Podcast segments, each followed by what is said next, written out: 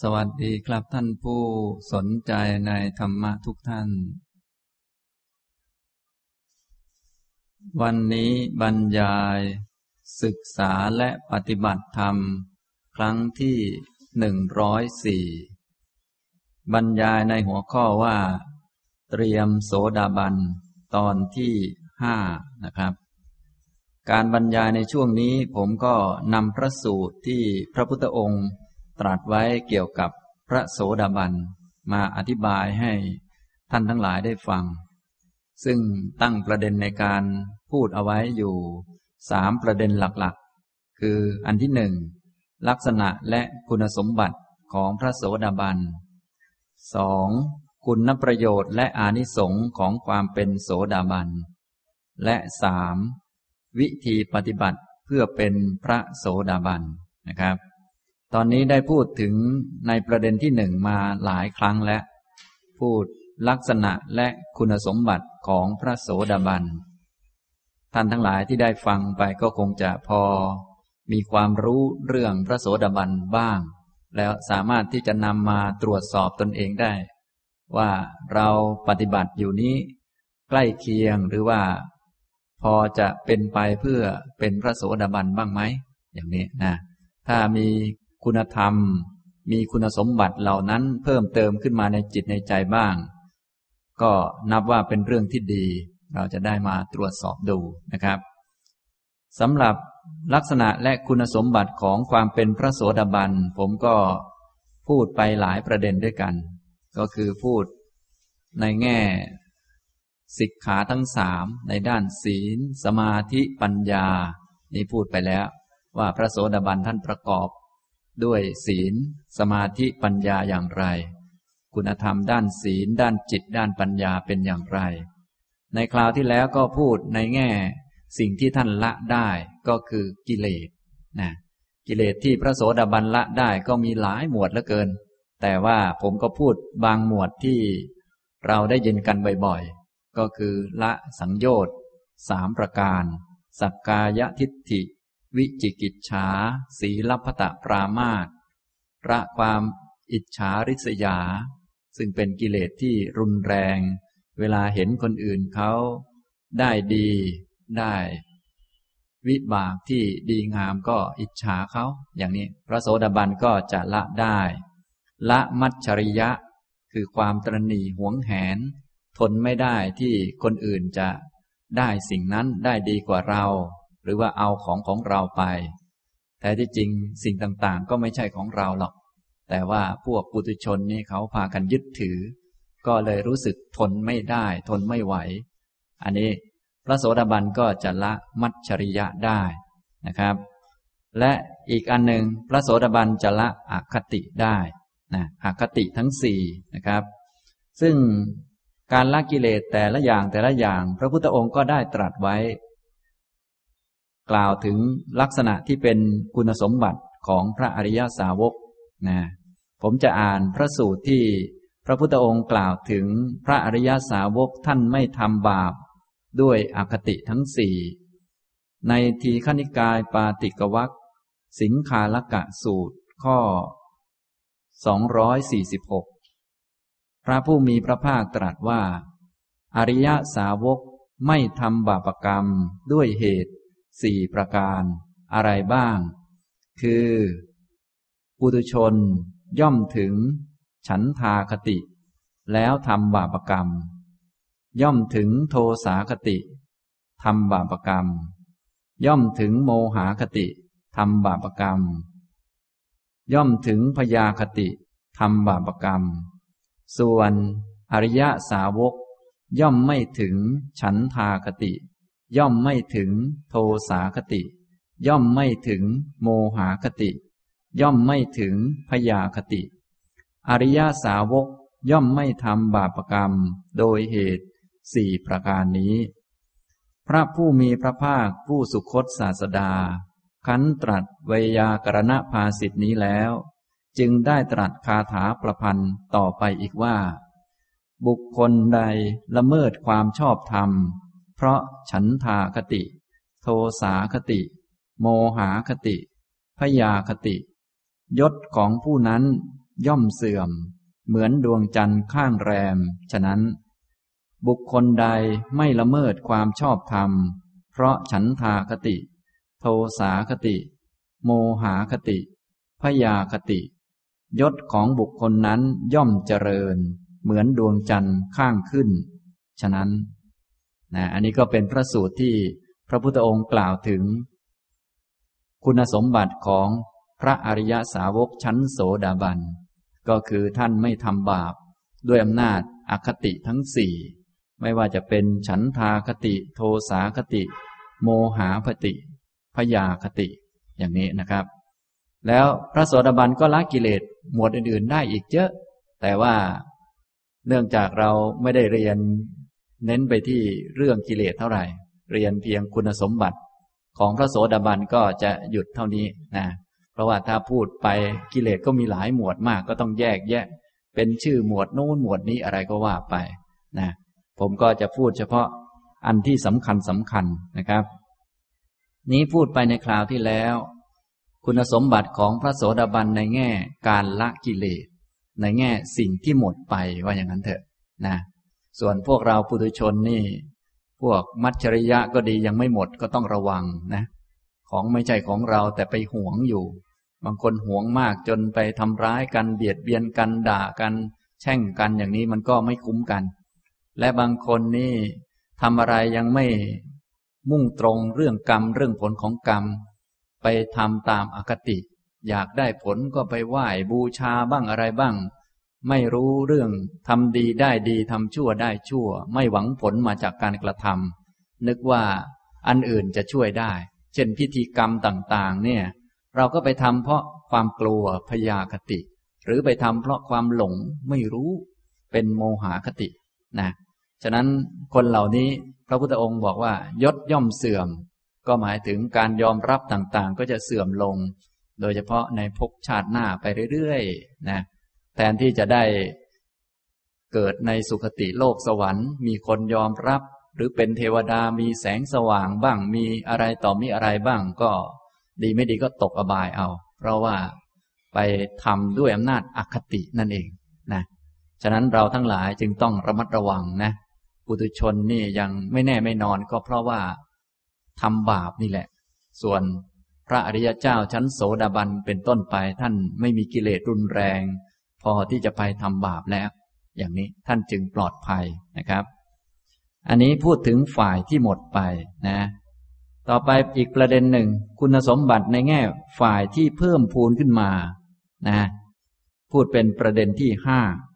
ในคราวที่แล้วพูดประเด็นที่สี่ก็คือ คุณสมบัติในด้านการละก็คือละกิเลสละสิ่งไม่ดีทั้งหลาย วันนี้พูดประเด็นที่ห้า คุณสมบัติด้านฝ่ายมีด้านฝ่ายเพิ่มพูนขึ้น พระโสดาบันนี้ก็มีคุณธรรมมากมายเหลือเกิน ถ้าจะจำแนกก็อย่างที่กล่าวแล้วคือมีเยอะมาก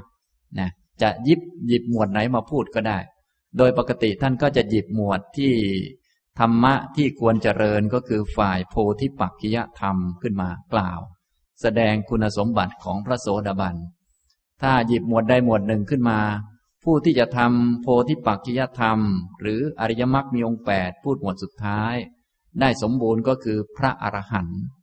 ส่วนพระอริยเจ้าชั้นอื่น ๆ ก็ได้ยังไม่เต็มได้ระดับรองลงมา อย่างนี้ทำนองนี้ อย่างถ้าพูดถึงหมวดต้นของโพธิปักขิยธรรม คือสติปัฏฐานสี่พระพุทธองค์ก็ตรัสบอกว่า ถ้าผู้ใดที่ปฏิบัติตามอย่างนี้ครบถ้วนสมบูรณ์ ก็จะได้เป็นพระอรหันต์ในชาติปัจจุบัน หรือยังมีอุปาทิเหลืออยู่ มีกิเลสเหลืออยู่ ก็จะได้เป็นพระอนาคามี หมายความว่า ผู้ที่ทำได้สมบูรณ์เต็มที่ได้สติปัฏฐานสี่สมบูรณ์บริบูรณ์เต็มที่ตามที่พระองค์ตรัสไว้ ก็จะได้เป็นพระอรหันต์ถ้าเราพูดถึงพระโสดาบันก็ทำได้บางส่วน อย่างนี้ คุณสมบัติอื่นๆ ก็เช่นเดียวกัน อย่างอินทรีห้าที่ หลาย ๆ ท่านเคยเรียนผ่านมาแล้ว ผู้ที่ทำได้เต็มที่สมบูรณ์ มีอินทรีย์ครบถ้วนบริบูรณ์ก็เป็นพระอรหันต์ผู้ที่มีรองจากนั้นลงมาก็พระอนาคามี ผู้ที่มีรองจากนั้นลงมาก็พระสกทาคามี รองจากนั้นลงมาก็พระโสดาบัน อย่างนี้ทำนองนี้ ฉะนั้นคุณธรรมหรือคุณสมบัติฝ่ายมีขึ้นมาของพระโสดาบันเนี่ยจะหยิบหมวดไหนขึ้นมาแสดงก็ได้ แต่ว่า พอหยิบขึ้นมาแสดงเนี่ย พระโสดาบันเนี่ย จะได้ยังไม่เต็ม ท่านเรียกว่าได้บางส่วนนะเวลาท่านกล่าวถึงความแตกต่างกันของพระเสกขะ คือผู้ที่ยังต้องศึกษาปฏิบัติอยู่ พระโสดาบัน พระสกทาคามี พระอนาคามี กับพระอเสกขะ คือพระอรหันต์มีการศึกษาจบสมบูรณ์แล้ว ท่านจึงกล่าวว่า พระอเสกขะเนี่ยก็คือผู้ที่ท่านมีคุณธรรมนั้น ๆ สมบูรณ์แล้ว เช่น มีสติปัฏฐานสี่สมบูรณ์แล้ว อินทรีห้าประการ สมบูรณ์แล้ว โพชฌงเจ็ดประการ สมบูรณ์แล้ว อริยมรรคมีองค์แปดประการ สมบูรณ์แล้ว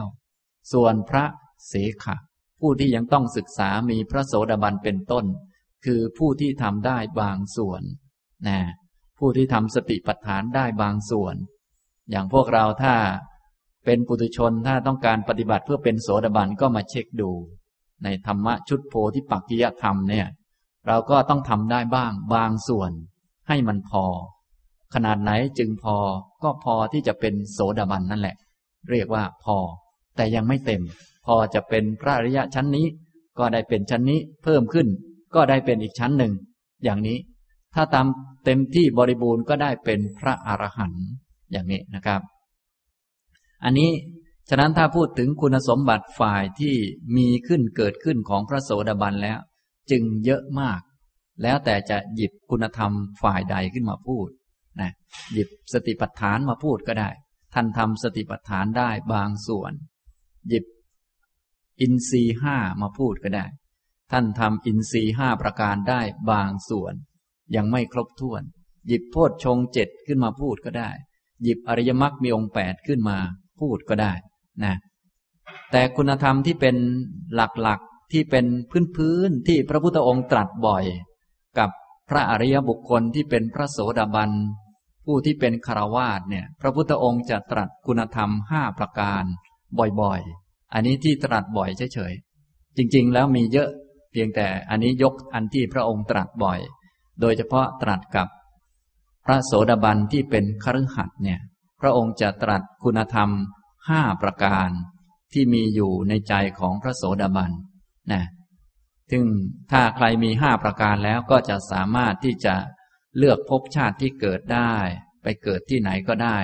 ตามความเหมาะสมตามที่ต้องการ หรือเมื่อตายทำใจให้น้อมไปนิพพานก็ได้นะคุณธรรมหรือคุณสมบัติห้าประการที่พระองค์ตรัสถึงบ่อยนั้น ก็มีอันที่หนึ่งคือศรัทธานะเชื่อปัญญาตรัสรู้ของพระพุทธเจ้า มีความเลื่อมใสไม่หวั่นไหวในพระพุทธพระธรรมพระสงฆ์อันนี้อันที่หนึ่งคุณสมบัติหรือคุณธรรมฝ่ายมีฝ่ายเกิดขึ้น อันที่หนึ่งนะอันที่สองก็คือ ศีลนะศีล ศีลก็คือเป็นผู้มีศีลห้าประการที่ครบถ้วน แล้วก็ ไม่มีเวรทั้งห้าเกิดขึ้นมาอีกนะอันนี้คุณสมบัติฝ่ายศีลนะครับ อันที่สามก็คือสุตะนะสุตะคือความ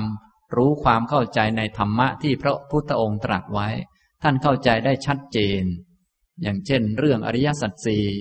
อย่างพวกเราปุถุชนบางที เรียนมาตั้งนานแล้วยังงงอยู่เลยก็มีนะ ปฏิจจสมุปบาทเนี่ยบางคนก็งงอยู่นะ แต่พระโสดาบันท่านจะเข้าใจชัด เข้าใจหลักธรรมเหล่านี้ชัดเจนเรียกว่า เป็นผู้มีสุตตะนะมีสุตตะคือเข้าใจข้อธรรมะได้ชัดเจน อย่างนี้ทำนองนี้ แม้ท่านจะยังไม่ถึงสิ่งนั้น แต่ว่าท่านสามารถเข้าใจได้ อย่างนี้เรียกว่าเป็นผู้มีสุตตะ สั่งสมสุตตะเอาไว้มาก ข้อที่สี่ก็คือมีจาคะประกอบด้วยจาคะ เนื่องจากพระโสดาบันเนี่ยท่านไม่มีความตรณีหมดมัจฉริยะแล้ว ฉะนั้นจิตใจของท่านจึงพร้อมที่จะให้เสมอ จิตใจที่เต็มที่พร้อมจะให้เสมอ ถ้ามีโอกาสถ้ามีความสามารถ พอจะให้ได้ ท่านก็ให้เสมอ และทรัพย์สมบัติของพระโสดาบันนี้จะเหมือนกับทรัพย์สมบัติของพระสงฆ์คือสามารถที่จะให้ได้หรือว่า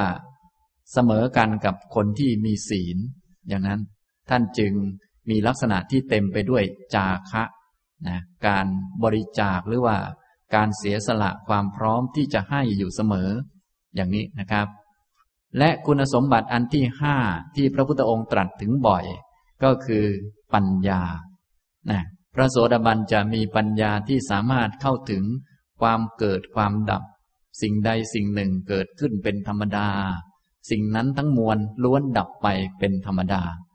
ซึ่งปัญญาตัวนี้จะเป็นปัญญาที่สามารถทำลายกิเลส และทำให้เข้าถึงคุณธรรมชั้นสูงยิ่งยิ่งขึ้นไปได้ อย่างนี้นะครับ นี้พูดถึงคุณสมบัติฝ่ายมีที่พระพุทธองค์ตรัสบ่อยนะท่านก็ลองไปศึกษาเพิ่มเติมดูนะครับ ในคราวนี้ผมจะยกพระสูตรหรือว่า หลักธรรมมาบางประการ เนื่องจากว่าถ้ายกมาเยอะมันก็อาจจะซ้ำกันไปซ้ำกันมาบ้าง อย่างนี้ทำนองนี้นะผมก็เลยพูดแบบสรุปสรุปแล้วอาจจะยกพระสูตรมาบางพระสูตรเท่านั้นนะครับ อันนี้คุณสมบัติในด้านฝ่ายมีฝ่ายเกิด หลังจากที่ในคราวที่แล้วพูดฝ่ายไม่มีหรือฝ่ายหมดไป ก็คือกิเลสหมดไปนะหมดหมดไหนบ้าง หมดไหนหมดไปบ้างก็พูดไปบ้างแล้วนะครับ ย่อๆวันนี้มาพูดฝ่ายมีก็จะพูดย่อๆเหมือนกันนะฝ่ายมีก็อย่างที่กล่าวเกริ่นไปแล้ว คือ เยอะมากนะเยอะเพียงแต่ว่าจะพูดหมวดไหนนะถ้าพูดฝ่ายโพธิปักกิยธรรม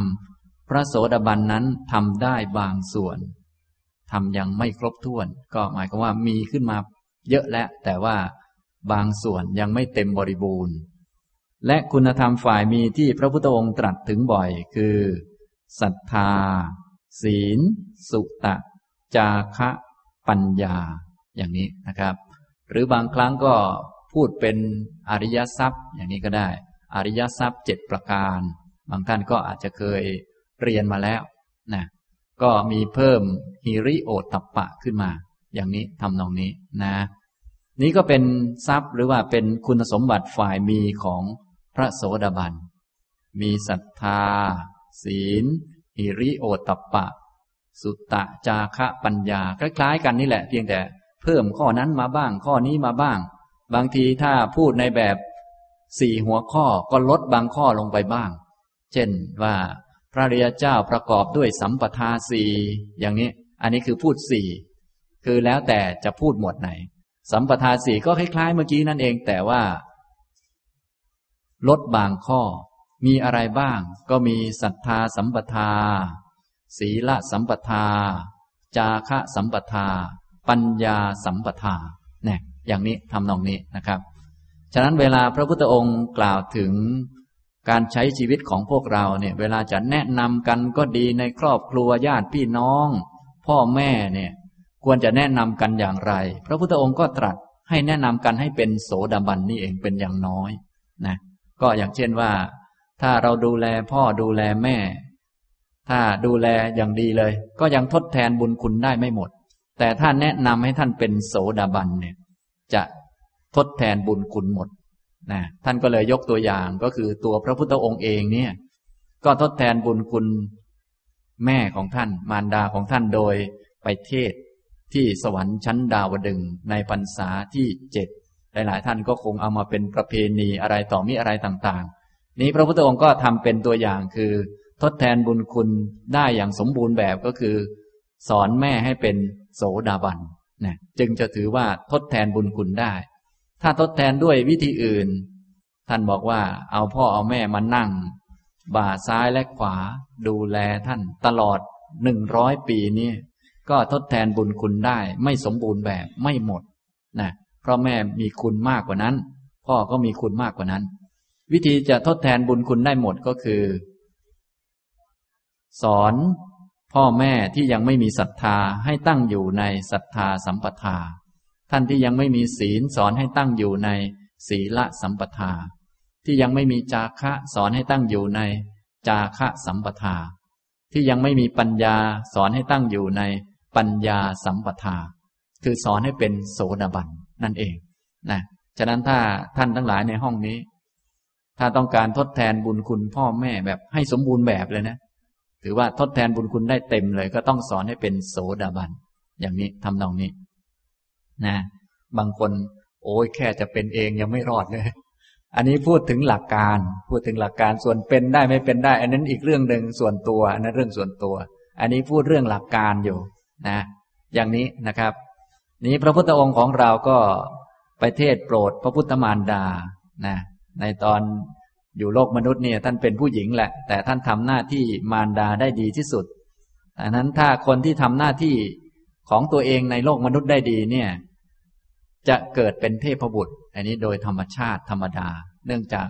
บุญเยอะนะครับ อย่างท่านที่เป็นผู้หญิงเนี่ย ถ้าสมมุติต้องการที่จะเกิดเป็นเทพบุตรเนี่ย ตัวเองเป็น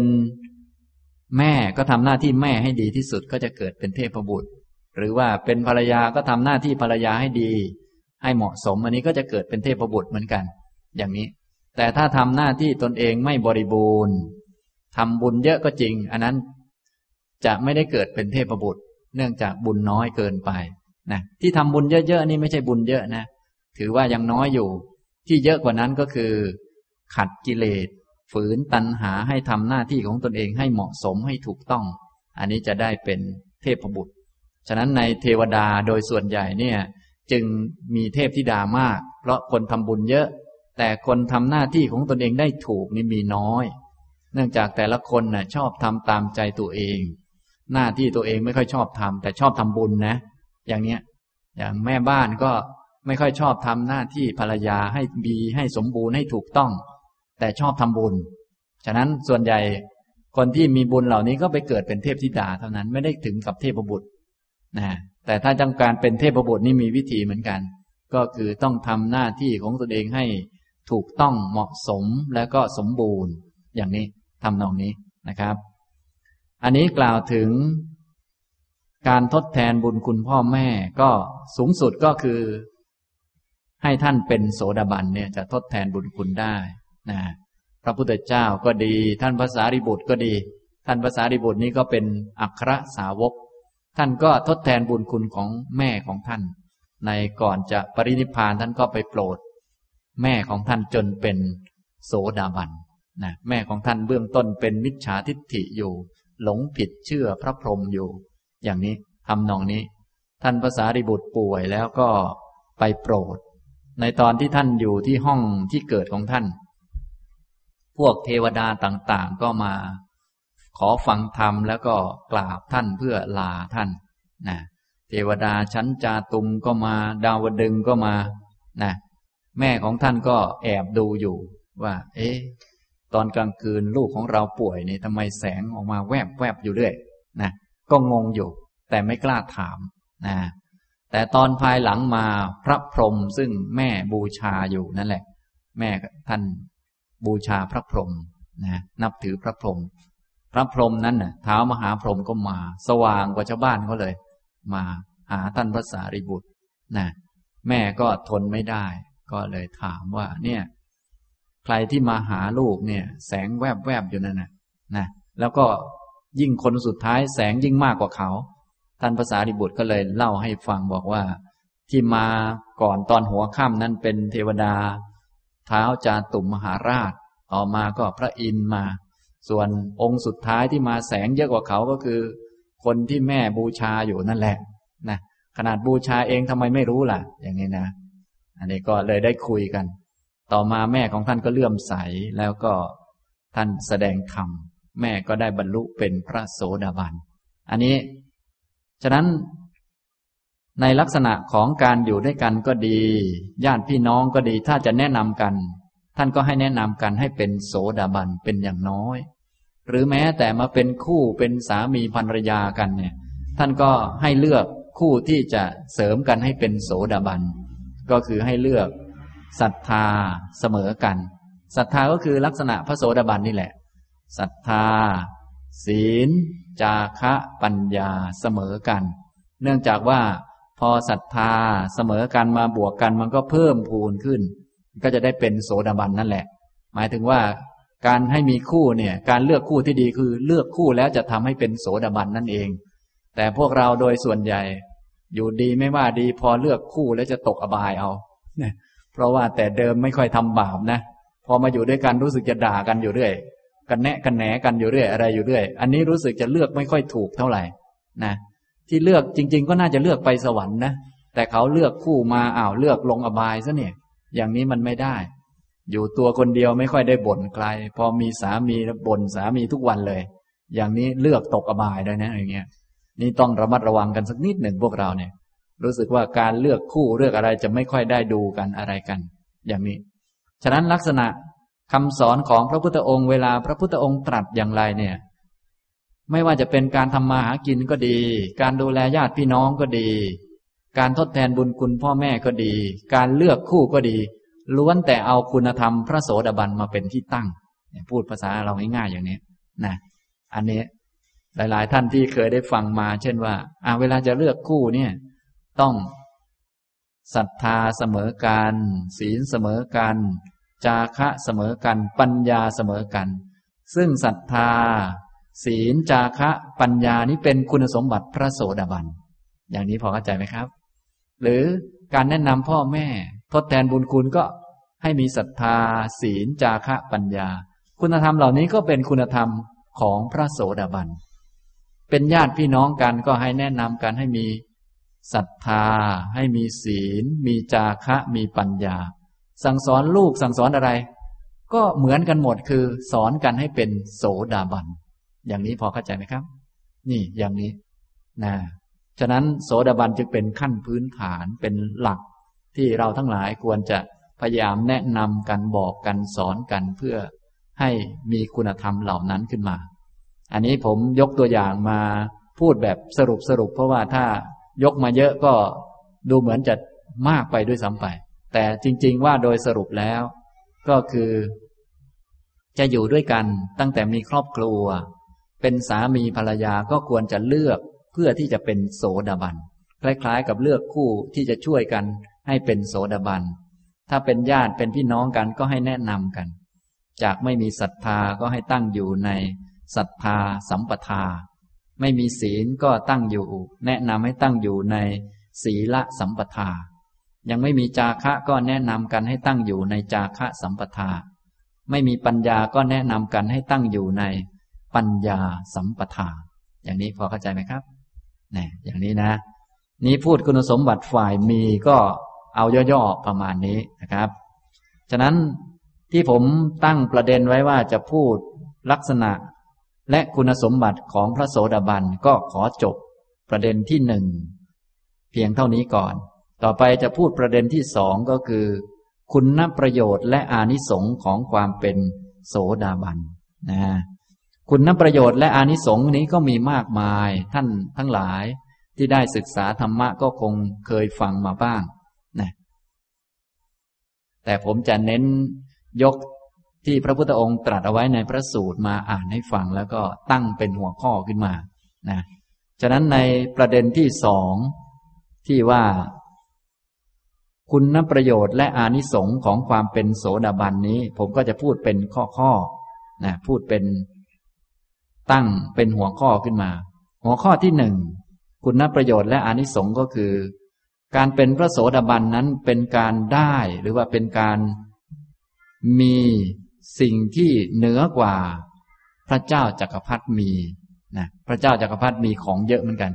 แต่ว่าถ้าพระโสดาบันเกิดได้เป็นโสดาบันขึ้นมาจะถือว่าเป็นการได้หรือการมีที่มากกว่าพระเจ้าจักรพรรดินะครับ ผมจะอ่านพระสูตรหนึ่งให้ฟังก่อน แล้วค่อยอธิบายนะครับ ในสังยุตตนิกายมหาวารวักจักกวัตติราชสูตร ข้อ 997 เรื่องเกิดขึ้นที่กรุงสาวัตถี พระผู้มีพระภาคได้ตรัสเรื่องนี้ว่า ภิกษุทั้งหลาย พระเจ้าจักรพรรดิทรงครองราชสมบัติ เป็นอิสราธิบดี แห่งทวีปทั้งสี่ หลังจากเสด็จสวรรคตแล้วจะไปเกิดในสุขติโลกสวรรค์ เข้าถึงความเป็นอยู่ร่วมกับเหล่าเทพชั้นดาวดึง เท้าเธอทรงแวดล้อมด้วยหมู่นางอับสรเพียบพร้อมบำเรอตนด้วยกามคุณห้าประการที่เป็นทิพย์สำราญพระไทยในสวนนันทวันที่พบดาวดึงนั้น เท้าเธอไม่ทรงประกอบด้วยธรรมสี่ประการ แม้ก็จริง ถึงอย่างนั้นก็ไม่ทรงพ้นจากนรก ไม่ทรงพ้นจากกำเนิดสัตว์เดรัจฉาน ไม่ทรงพ้นจากภูมิแห่งเปรต และไม่ทรงพ้นจากอบาย ทุกขติ และวินิบาตไปได้ ภิกษุทั้งหลาย อริยสาวกเลี้ยงอัตภาพด้วยอาหาร ที่แสวงหามาได้ด้วยลำแข้ง นุ่งห่มผ้าที่เศร้าหมอง เธอประกอบด้วยธรรมสี่ประการ แม้ก็จริง ถึงอย่างนั้นก็พ้นจากนรก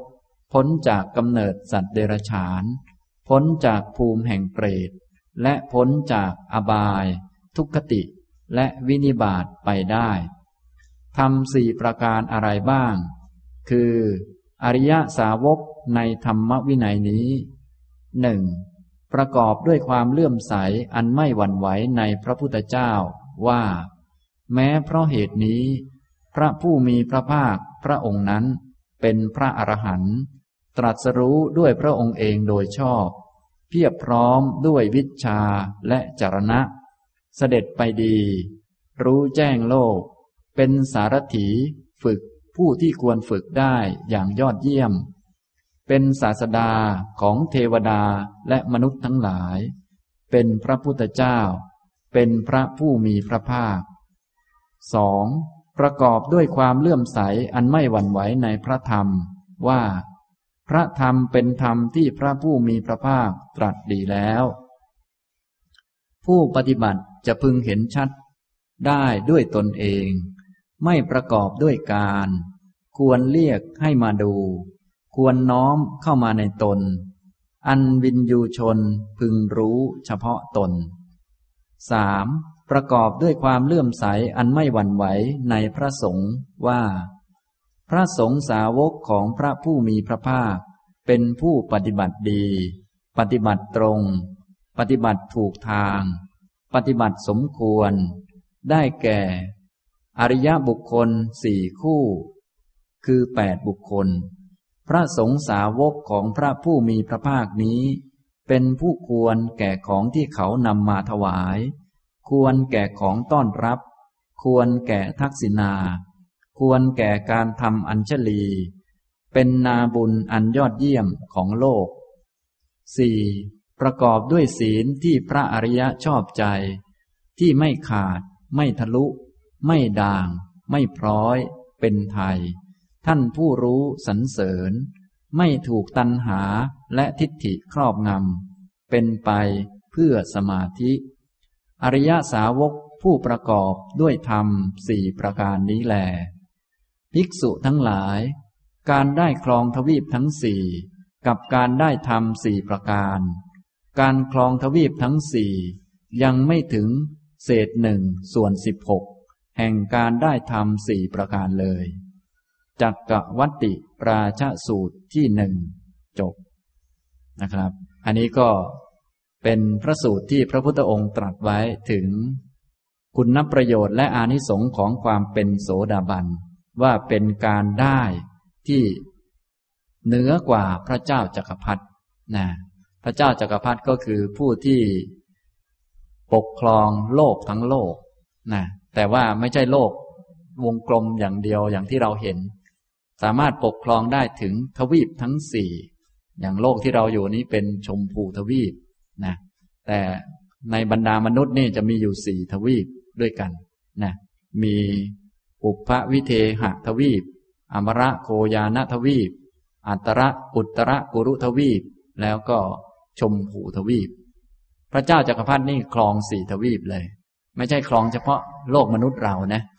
ฉะนั้นสมบัติทุก ๆ อย่างในโลกนี้ ว่าไปแล้วก็คือเป็นของพระเจ้าจักรพรรดิทั้งหมดนะครองอำนาจก็เหมือนกับผู้ปกครองบ้านเมืองของเราที่เป็นผู้ปกครองก็ปกครองได้หน่อยเดียว นิดๆหน่อยๆชั่วระยะเวลาที่จำกัดที่เขาเลือกขึ้นมาเท่านั้นเอง ส่วนพระเจ้าจักรพรรดินี่กรรมได้ส่งมาท่านได้ทำกรรมฝ่ายดีมาอะไรมา ฉะนั้นถ้าพูดถึงโลกมนุษย์อย่างพวกเราเนี่ย ผู้ที่ทำกรรมมาได้บุญได้ผลวิบากของบุญมากที่สุดก็คือ พระเจ้าจักรพรรดิในบรรดามนุษย์นี่นะ แต่ว่ายังมีการได้ที่เหนือกว่าพระเจ้าจักรพรรดิอีก ก็คือได้เป็นพระโสดาบันนะได้มีคุณธรรมสี่ประการก็คือ เป็นผู้ที่ประกอบด้วยความเลื่อมใสอันไม่หวั่นไหวในพระพุทธพระธรรมพระสงฆ์แล้วก็มีศีล อันนี้เหนือกว่าพระเจ้าจักรพรรดิ พระเจ้าจักรพรรดิมีทรัพย์สมบัติมากมาย มีโน่นมีนี่อะไรเยอะแยะ มีอำนาจ หลากหลาย ก็สู้พระโสดาบันไม่ได้นะทีนี้คำว่าสู้ไม่ได้นี่ไม่ใช่สู้ในแง่ว่ามีของกินเยอะกว่ากันหรืออะไรกว่ากัน สะดวกสบายกว่ากันไม่ใช่อย่างนั้น ท่านก็เปรียบเทียบในแง่ว่า พระเจ้าจักรพรรดินั้น แม้จะมีความสมบูรณ์พร้อม และหลังจากสวรรคตแล้ว เนื่องจากท่านเป็นราชาผู้ทรงธรรม ก็จะไปเกิดที่สวรรค์ชั้นดาวดึงนะเทวดาชั้นดาวดึงอายุก็เยอะ แต่ว่าพระเจ้าจากักรพรรดิแต่ว่าพระเจ้าจากักรพรรดินั้น ไม่พ้นจากอบายทุกขติวินิบาตนรก ก็คือ พอยังไม่เป็นโสดาบันเนี่ยเมื่อสิ้นบุญก็สามารถตกอบายอีกได้ ส่วนพระโสดาบันที่มีคุณธรรมสี่ประการนี้แล้ว แม้จะเป็นภิกษุนะ สมมุติเป็นภิกษุ เลี้ยงชีพเลี้ยงอัตภาพด้วยอาหารที่ไปบินธบาตมา นุ่งห่มผ้าปอนปอนอะไรต่างๆ ดูเหมือนไม่ค่อยมีอะไรมาก แต่ว่าท่านพ้นจากอบาย ทุกขติ วินิบาตนรกอย่างนี้นะฉะนั้นเราทั้งหลายก็สมบัติในที่นี้คงไม่ถึงเสี้ยวของพระเจ้าจากักรพรรดิมั้งนะพวกเราเนี่ยได้คลองบ้านที่ดินกระจึงเดียวเองเนี่ยส่วนพระเจ้าจากักรพรรดินี่เขาคลองทั้ง สี่ทวีปเลย อย่างนี้ พวกเรานี่คลองแค่บ้านหลังเดียวก็เหนื่อยจะแย่แล้วนะ อย่างนี้ทำนองนี้นะฉะนั้นสมบัติที่เรามีนี่คงไม่ได้เยอะอะไร เล็กๆน้อยๆสักหน่อยก็หมดไปแล้ว ความสะดวกสบายที่มีอยู่ แค่หมดลมหายใจก็หมดกัน ไม่เหลือแล้ว พระเจ้าจากักรพรรดิก็เป็นอย่างนั้น แต่พระเจ้าจากักรพรรดินั้นท่านเป็นผู้ทรงธรรมมีความแน่นอนอยู่ว่า เมื่อตายแล้วจะไปเกิดบนสวรรค์ชั้นดาวดึง แต่ว่า ตายจากดาวดึงนี้ไม่แน่ เพราะว่ายังไม่เป็นโสดาบัน ส่วนพวกเราตายจากแถวนี้ยังไม่แน่เลยนะ ว่าจะไปไหนเนี่ยฉะนั้นพระเจ้าจากักรพรรดินี่เขาได้ของดีเยอะแยะ และเป็นคนทรงธรรม แล้วก็ตายแล้วจะไปเกิดบนสวรรค์ชั้นดาวดึง อะไรต่อมีอะไรดูเหมือนใหญ่โตมากนะ แต่ว่าก็สู้พระโสดาบันไม่ได้ เพราะว่ายังไม่พ้นจากอบาย ทุกขติ วินิบาตนรกนั่นเองนะฉะนั้นพวกเราก็สามารถที่จะได้อะไรที่ใหญ่กว่า พระเจ้าจักรพรรดินั้นอีกนะทำนองนี้ ผลบุญต่างๆที่ใหญ่ที่สุดเลย ก็คือบุญที่มีโอกาสได้ฟังธรรมะนี่แหละ บุญที่มากที่สุด แต่พวกเราพากันทำบุญในแง่ที่ว่า โอ้จะได้เงินเยอะๆจะได้มีอำนาจครอบครองสิ่งนั้นสิ่งนี้ อะไรต่อมีอะไร นั้นเป็นมิจฉาทิฏฐิ จึงหลงผิดอยู่มาก แท้ที่จริงตามความเป็นจริง ผู้ที่มาเกิดในโลกมนุษย์และมีบุญมากที่สุดคือพระเจ้าจากักรพรรดิคลองทุกอย่าง ก็สู้พระโสดาบันไม่ได้นะไม่ถึงเสี้ยวที่สิบหกไม่ถึงเศษหนึ่งส่วนสิบหกของพระโสดาบันเลย เทียบกันไม่ได้เลย อย่างนี้ทำนองนี้ ฉะนั้นท่านจึงไม่ต้องเอาสมบัติของพระเจ้าจากักรพรรดิมาพูดก็ได้ นะอย่างนี้ เมื่อเรามีโอกาสได้ฟังธรรมก็นับว่าเป็นผลแห่งบุญที่ยิ่งใหญ่กว่าบุญอันอื่นมาก แต่พวกเรานี่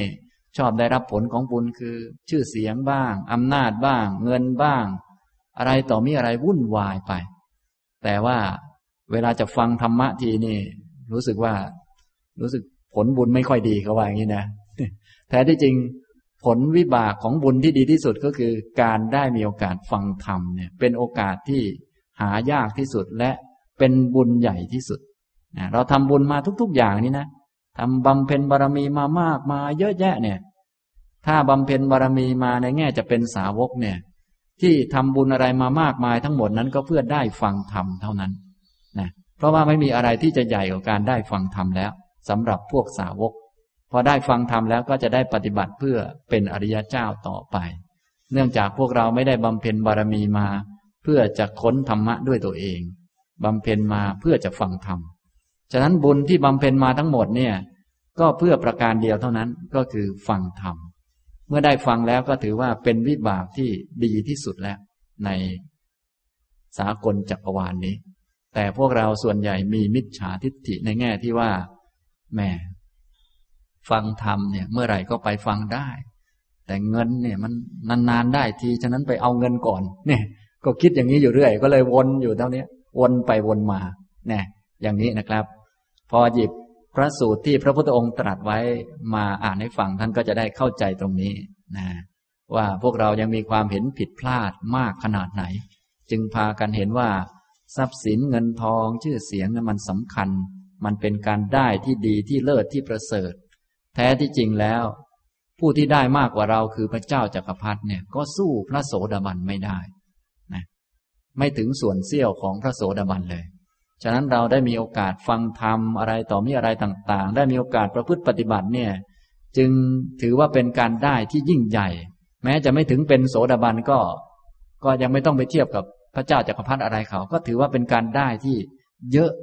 เยอะทีเดียวนะท่านจึง กล่าวถึงการได้ทรัพย์ชนิดต่างๆ เช่น ได้ทรัพย์คือศรัทธา ได้ทรัพย์คือศีลเป็นต้นขึ้นมา อย่างนี้ทำนองนี้นะครับ นี้ คุณนับประโยชน์ และอานิสงส์ข้อที่หนึ่งก็คือ ความเป็นพระโสดาบันนั้นเป็นการได้ที่เหนือกว่าพระเจ้าจักรพรรดินะพระเจ้าจักรพรรดิก็ว่าครองทั้งโลกนี้แล้วนะ ได้สมบัติทุกประการในโลกนี้ เพชรนินจินดาทุกอย่างก็เป็นของท่าน ท่านมีสิทธิ์และนะจะเอาอันไหนก็ได้ ทีนี้หลังจากตายแล้วก็ยังไปเกิดในดาวดึงอีกก็นับว่า ยิ่งใหญ่เหมือนกัน แต่ว่าสู้พระโสดาบันไม่ได้ พระโสดาบันนั้นมีคุณธรรมสี่ประการท่านจะไม่ตกอบายอีกต่อไปแล้ว อย่างนี้นะครับ นี้เป็นประเด็นที่หนึ่งนะประเด็นที่หนึ่ง คุณนับประโยชน์ก็คือ เป็นการได้ที่เหนือกว่าพระเจ้าจักรพรรดินะครับ ประเด็นที่สองในหัวข้อว่าด้วยเรื่องคุณนับประโยชน์และอานิสงส์ก็คือ ความเป็นโสดาบันนั้น เป็นห่วงบุญห่วงกุศลที่ยิ่งใหญ่ พวกเราทั้งหลายคงจะชอบทำบุญทำกุศลกันนะแต่นานๆบุญจะเกิดทีหนึ่งนะอาจจะเกิดไปเกิดที่วัด เช่นเราไปทำบุญ บางทีก็ไปทำบุญด้วยก็เครียดไปด้วย หรือว่ารำคาญคนนั้นด้วยคนนี้ด้วย บุญก็เกิดขึ้นเล็กน้อย ส่วนพระโสดาบันนั่นท่านเรียกว่า มีคุณธรรมที่เป็นห่วงบุญห่วงกุศลคำว่าห่วงก็เหมือนห่วงน้ำที่ไหลมา บุญของท่านที่เป็นเหตุนั่นเหมือนกับแม่น้ำที่ไหลมา คงไม่ต้องกล่าวถึงผลแล้วนะ เพราะว่าเหตุมันไหลมาเป็นแม่น้ำแล้วเนี่ย แม่น้ำแห่งบุญ แม่น้ำแห่งกุศล ไหลมา ฉะนั้นพระโสดาบันโดยส่วนมากท่านจึงอยู่ด้วยความสุขทำไมจึงเป็นอย่างนั้น เพราะว่าบุญเนี่ยเป็นชื่อของความสุขนะพระโสดาบันมีคุณธรรมที่เป็นดุดห่วงบุญห่วงกุศลที่ไหลบ่ามานะบุญไม่ขาดสาย ในเมื่อเหตุมันมี และเหตุไม่ขาดสายด้วย ผลของบุญเนี่ยก็คือความสุขเนี่ยเยอะไหม เยอะมหาศาลมากอย่างนี้ ใครจะกำหนดนับ บุญกุศลของพระโสดาบันไม่ได้กำหนดนับความสุขของพระโสดาบันนี้ไม่ได้นะส่วนพวกเราที่เป็นปุถุชนนี่โดยส่วนใหญ่ จะไปทำบุญทีก็ลำบากนานๆบุญเกิดที ฉะนั้น ก็สุขบ้างทุกบ้างวนเวียนกันไปนะครับ ผมจะอ่านพระสูตรหนึ่งให้ฟังก่อนจะอธิบายนะในสังยุตตนิกาย มหาวารวักปะธรรมะอภิสันทสูตร ข้อหนึ่งพันสามสิบเจ็ดพระผู้มีพระภาคตรัสว่า ภิกษุทั้งหลาย ห่วงบุญกุศลนำสุขมาให้สี่ประการนี้ ห่วงบุญกุศลสี่ประการอะไรบ้าง คือ อริยสาวกในธรรมวินัยนี้หนึ่งประกอบด้วยความเลื่อมใสอันไม่หวั่นไหวในพระพุทธเจ้าสองประกอบด้วยความเลื่อมใสอันไม่หวั่นไหวในพระธรรมสามประกอบด้วยความเลื่อมใสอันไม่หวั่นไหวในพระสงฆ์สี่ประกอบด้วยศีลที่พระอริยะชอบใจ ไม่ขาด เป็นไปเพื่อสมาธิ นี้เป็นห่วงบุญกุศล นำสุขมาให้ ประการที่สี่ห่วงบุญกุศลนำสุขมาให้สี่ประการนี้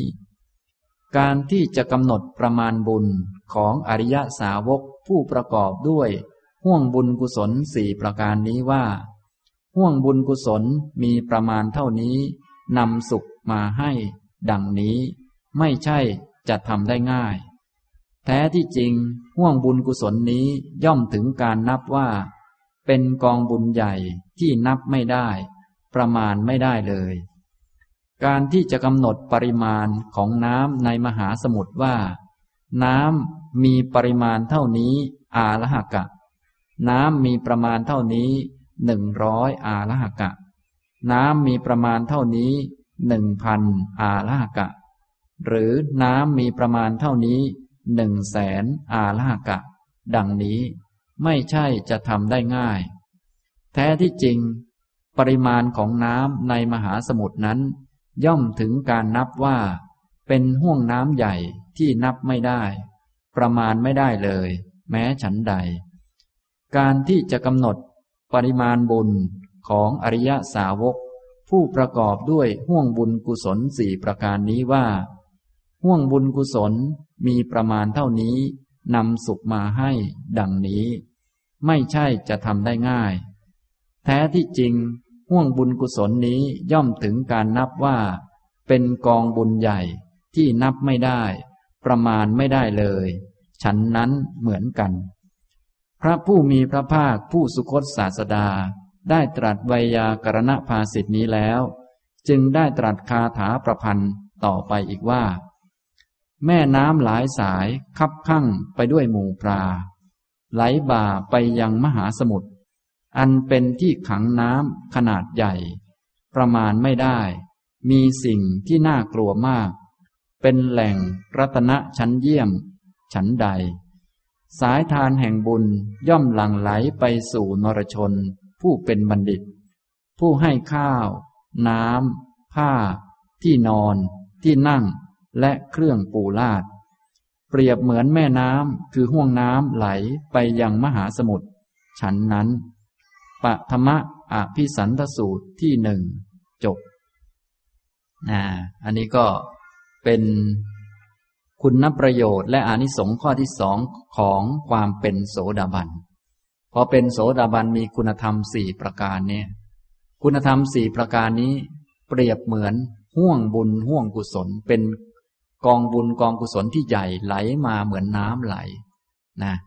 ทีนี้จะนับว่าท่านมีบุญเยอะเท่าไหร่ อันนี้บอกไม่ได้ เหมือนกับน้ำในมหาสมุทรจะตวงวัดว่า โอ้ เท่านี้ขัน เท่านี้พันขัน เท่านี้แสนขัน หรือเท่านี้โอง่งเท่านี้พันโอง่งหรือแสนโอ่งก็ไม่ได้นะน้ำในมหาสมุทรก็บอกว่ามันเยอะจนประมาณไม่ได้ฉันใด บุญของพระโสดาบันที่ไหลมาก็ทำนองนั้นเหมือนกัน ในเมื่อบุญเนี่ยไหลมาเทมาอย่างนั้น ผลของบุญคือความสุขนี่ ก็เต็มไปหมด ความทุกข์จึงแทบไม่เหลือเลย ไม่มีเลยนะก็มีอยู่บ้างเล็กๆน้อยๆเท่านั้น เนื่องจากบุญมากอย่างนี้ บุญไหลมาเป็นกระแสน้ำนะพวกเรากว่าจะทำบุญได้แต่ละทีนี่ บางทีทำบุญก็ไม่ค่อยขึ้นอะไรก็ไม่ค่อยขึ้นนะ นะ แต่ว่าถ้าได้เป็นพระโสดาบันจึงควรฝึกให้เป็นโสดาบันนะพอฝึกให้เป็นโสดาบันได้แล้ว บุญกุศลนี่ไหลมาเป็นห่วงน้ำเลย และบุญนี้เป็นชื่อของความสุข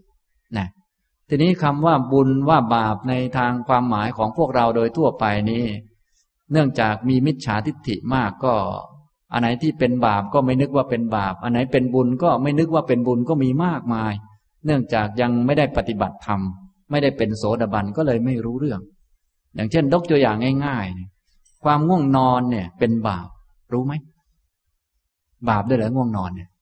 ขี้เกียจนี่ก็เป็นบาปนะรู้เปล่าซึมเศร้าหงอยเหงาเนี่ยก็เป็นบาปนะ แต่คนโดยทั่วไปนึกว่าง่วงนอนไม่บาปนะเขาว่าอย่างนี้โอ้โหทุกตายแล้ว อย่างนี้นี่ไม่รู้จัก แต่ถ้ามาปฏิบัติเพื่อเป็นโสดาบันเขาจะรู้ว่า เอ้ง่วงเหงาเขานอนนี่มันบาปนะมันบาป เป็นสิ่งไม่ดี ต้องพยายามเพื่อที่จะละ ซึมเศร้านี่ก็บาป อย่างพวกท่านมานั่งฟังธรรมเนี่ย นึกว่าได้บุญเยอะ เหงาอยู่นั้นเมื่อไหร่จะเลิกทุกทีวะบาปอย่างนี้บาปอ้าวทำไมบาป ซึมเศร้านี่เป็นบาปนะอย่างนี้ ฉะนั้นพวกเราที่ไม่ได้ปฏิบัติเนี่ย บุญบาปมันแยกแยะยากลำบาก นึกแต่ว่าโอ้ไปตบชาวบ้านแล้วมั่งบาป แต่ที่จริงไม่ใช่หรอกอันนั้นก็บาปด้วย แต่อันนั้นมันแรง แท้ที่จริงบาป แรงๆนั้นมันก็มาจากบาปอันเล็กๆน้อยๆนี่แหละ ง่วงเหงาเหานอน ซึมเศร้าหงอยเหงานี่แหละ ถ้าไม่มีอาการอย่างนี้ จะไปตียุงฆ่ายุงได้หรือเปล่า มันไม่ได้หรอก มันก็มาจากอันเล็กๆ นี่แหละ แต่คนโดยทั่วไปนี่มองไม่เห็นเนี่ยจึงไม่อาจที่จะฝึกตนได้อะไรได้ เนื่องจากเป็นมิจฉาทิฏฐิมาก ทีนี้บุญเขาก็ไม่รู้จักหรอก เช่น สบายใจเนี่ยเป็นบุญรู้จักไหม ฟังธรรมบางคนก็เลยมาฟังธรรมก็เลยรู้สึกเหมือนไม่ค่อยได้บุญอะไร เพราะดูเหมือนไม่ได้ทำอะไร แต่ที่จริงนั้นที่ดูเหมือนไม่ได้บุญเนี่ย เพราะเขาเป็นมิจฉาทิฏฐิ ไม่รู้จักบุญว่าเป็นบุญ บุญเป็นบุญแต่เขานึกว่ามันไม่เป็น ไอ้สบายใจเนี่ยคือบุญแล้วนะอย่างนี้อ่านหนังสือธรรมะแล้วก็สบายใจปลอดโปร่งสงบระงับเนี่ยก็เป็นบุญแล้วเนี่ยอย่างนี้ทำนองนี้ อันนี้คนโดยทั่วไปไม่รู้จัก นึกว่าบุญก็คือปล่อยควายเขาว่าอย่างนี้นะปล่อยวัวอะไรต่างอันนั้นก็อาจจะเป็นบุญแต่เล็ก ๆ น้อยๆในการเจตนาเสียสละ แต่ใจที่สะอาด ปลอดโปร่ง สบาย สงบระงับ อันนี้เป็นบุญเขาไม่รู้จักนะ อันนี้เป็นบุญชั้นสูงด้วยนะสูงกว่าศีลสูงกว่าอะไรต่อมีอะไรอีก อันนี้เขาเรียกว่า ระดับสมาธิบ้างระดับปัญญาบ้างอะไรบ้าง นี่เขาไม่รู้จัก ฉะนั้นพอไม่รู้จักแล้ว จะมีห่วงบุญห่วงกุศลไหลมาก็ย่อมเป็นไปไม่ได้ ฉะนั้นปุถุชนเนี่ยที่เขาทำบุญไม่ค่อยขึ้น ไม่ค่อยเป็นบุญนี้ เป็นเพราะมิจฉาทิฏฐิไม่รู้จักบุญว่าคือบุญ บาปเขาก็ไม่รู้จักว่าง่วงนอนนี่แหละคือบาปแล้ว เขาไม่รู้จัก และพูดกันไม่รู้เรื่องนะฉะนั้นเวลาพูดกันไม่รู้เรื่องเขาก็เลยเอาเอาหยวนหยวนอาบาป ไอ้ง่วงนอนยังไม่ใช่บาป ไปตียุงค่อยเป็นบาป อย่างนี้ก็คล้ายๆ พูดเป็นระดับเป็นระดับเป็นขั้นกันไปนะแต่พอได้ฝึกปฏิบัติธรรมมาฝึกปฏิบัติ ฝึกสติสัมปชัญญะเพื่อเป็นโสดาบัน เราก็จะรู้จักละเอียดเป็นชั้นๆไป ทุจริตก็เป็นบาปงดเว้นไป นิวรณ์ก็เป็นบาปก็งดเว้นไป เนี่ย อย่างนี้ ฉะนั้นการมีศีลก็เป็นบุญชั้นหนึ่ง ซึ่งเป็นชั้นพื้นๆอยู่ ต่อมาขั้นสมาธิที่ละนิวรณ์ได้ จิตสะอาดปลอดโปร่งนี้ก็เป็นบุญ อย่างนี้ ยิ่งมาเจริญปัญญาเห็นความจริง โอ้ มันไม่เที่ยงนี้ก็เป็นบุญนะอย่างนี้ แต่คนปุถุชนทั่วไปเนี่ยเขา นึกว่าไม่เป็นบุญนะอันนี้นะนั่งสบายสบายใจสะอาดเนี่ย มันเป็นบุญนะอย่างนี้ทำนองนี้นะคุณธรรมฝ่ายดี ที่เกิดขึ้นต่างๆ ความสงบ ความระงับ ความปราโมทเบิกบานใจ ความใคร่ที่จะทำจะศึกษาธรรมะ พวกนี้ล้วนเป็นบุญ เป็นบุญชั้นสูงด้วย สูงกว่าศีล เป็นธรรมที่เป็นคุณสมบัติชั้นสมาธิ ยิ่งชั้นปัญญาก็บุญก็ยิ่งสูงกว่านี้ไปอีก ทีนี้พระโสดาบันท่านรู้จักบุญเหล่านี้ทั้งหมดแล้ว เพียงแต่ยังทำให้บริบูรณ์เต็มที่ไม่ได้ แต่ว่าในเมื่อรู้จักแล้ว ก็ บุญเหล่านี้ก็ไหลมาเทมานะก็เยอะอย่างนี้ทำนองนี้ ผลของบุญคือความสุขก็มาก อย่างนี้ พอเข้าใจไหมครับนะฉะนั้นถ้าท่านอยากจะเป็นคนมีบุญเยอะนี่นะ ก็ให้ปฏิบัติเพื่อเป็นโสดาบันนะอย่างนี้ทำนองนี้ หลาย ๆ ท่านเข้าวัดเข้าวาบ่อยๆ อะไรบ่อยๆทำบุญมากมาย เสียสละเงินทองสร้างวัดบ้างอะไรบ้าง บางคนนึกว่าบุญเยอะนะ ต้องลองสังเกตนี่ยนะตอนไปนั่งฟังพระสวดมนต์หรือว่านั่งฟังท่านเทศนะง่วงไหมถ้าง่วงเรียกว่าพวกบาปเยอะนะอย่างเนี้ย แต่ว่าคนฟังไม่เป็นนะฟังไม่ออกนะเนี่ยนะต้องพวกที่สนใจปฏิบัติธรรม อย่างพวกท่านนี้คงสนใจแล้ว ก็เลยพูดให้ฟัง ว่าเนี่ย ซึมเศร้ามานั่งฟังธรรมแล้วขี้เกียจนี่คือบาปนะรู้ไหมนี่บาปแล้วนะ เนี่ยถ้าท่านไม่รู้จักบาปนี้เป็นมิจฉาทิฏฐินะ แต่ที่จริงมันบาปแต่เราไม่นึกว่าเป็นบาป ไม่นึกว่าเป็นบาปมันบาปไหมก็บาปอยู่ดี มันไม่ได้เป็นตามที่เรานึกนะ มันเป็นอย่างที่มันเป็น พระพุทธเจ้าตรัสแล้วว่ามันเป็นนิวรณ์เป็นของไม่ดีเราไม่รู้จัก พอไม่รู้จักก็เป็นมิจฉาทิฏฐิเนี่ยอย่างนี้ทำนองนี้นะครับ ฉะนั้นถ้าท่านเป็นผู้ที่ได้มีการปฏิบัติธรรม เป็นผู้มีสติสัมปชัญญะ ง่วงเหงาหานอนก็รับรู้ว่าเออนี่ความง่วงเหงาหานอนเป็นนิวรณ์เราต้องฝืนมันละมันเนี่ย อย่างนี้ก็ฝ่ายบุญก็จะมากขึ้นนะฉะนั้นพระโสดาบันนี้จะมีทั้งด้านศีล ด้านสมาธิด้านปัญญาท่านรู้จักหมดแล้วฉะนั้นฝ่ายบุญของท่านจึงเยอะมาเป็นห่วงบุญห่วงกุศลทีเดียว อย่างนี้นะฉะนั้นท่านทั้งหลายอยากได้ห่วงบุญห่วงกุศลเนี่ย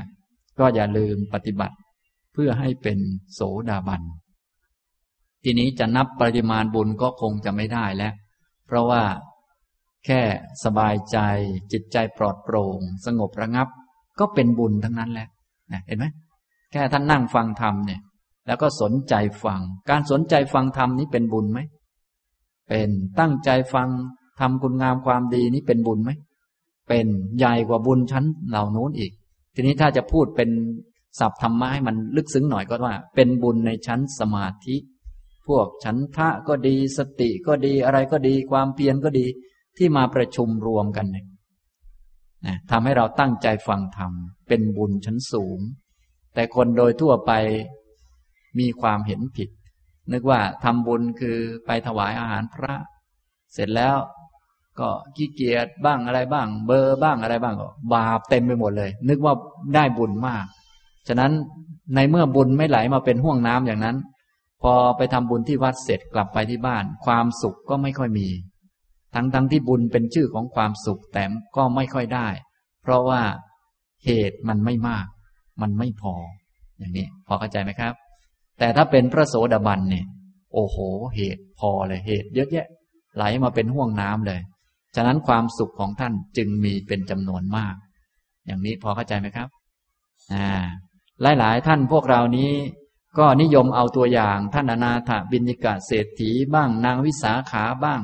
เพราะว่าท่านอนาถบินิกะเศรษฐีท่านทำบุญเยอะ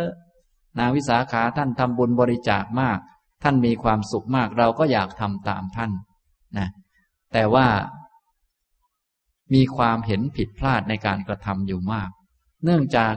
ท่านอนาถาบินิกะเศรษฐีก่อนที่ท่านจะทำเนี่ยนะ ก่อนจะได้มาบริจาคทานในพระพุทธศาสนาก่อนจะสร้างวัดเชตวันเนี่ย ท่านไปฟังธรรมก่อน พอไปฟังธรรมแล้วก็เป็นโสดาบันก่อนค่อยมาทำบุญนะนางวิสาขานี้ก็ไปฟังธรรมก่อน ไปต้อนรับพระพุทธเจ้าตอนเป็นเด็กน้อยอายุเจ็ดขวบ พระพุทธเจ้าแสดงธรรมก็ได้บรรลุเป็นโสดาบัน แล้วก็ค่อยให้ทาน ส่วนพวกเราก็จะเอาอย่างท่านเหมือนกัน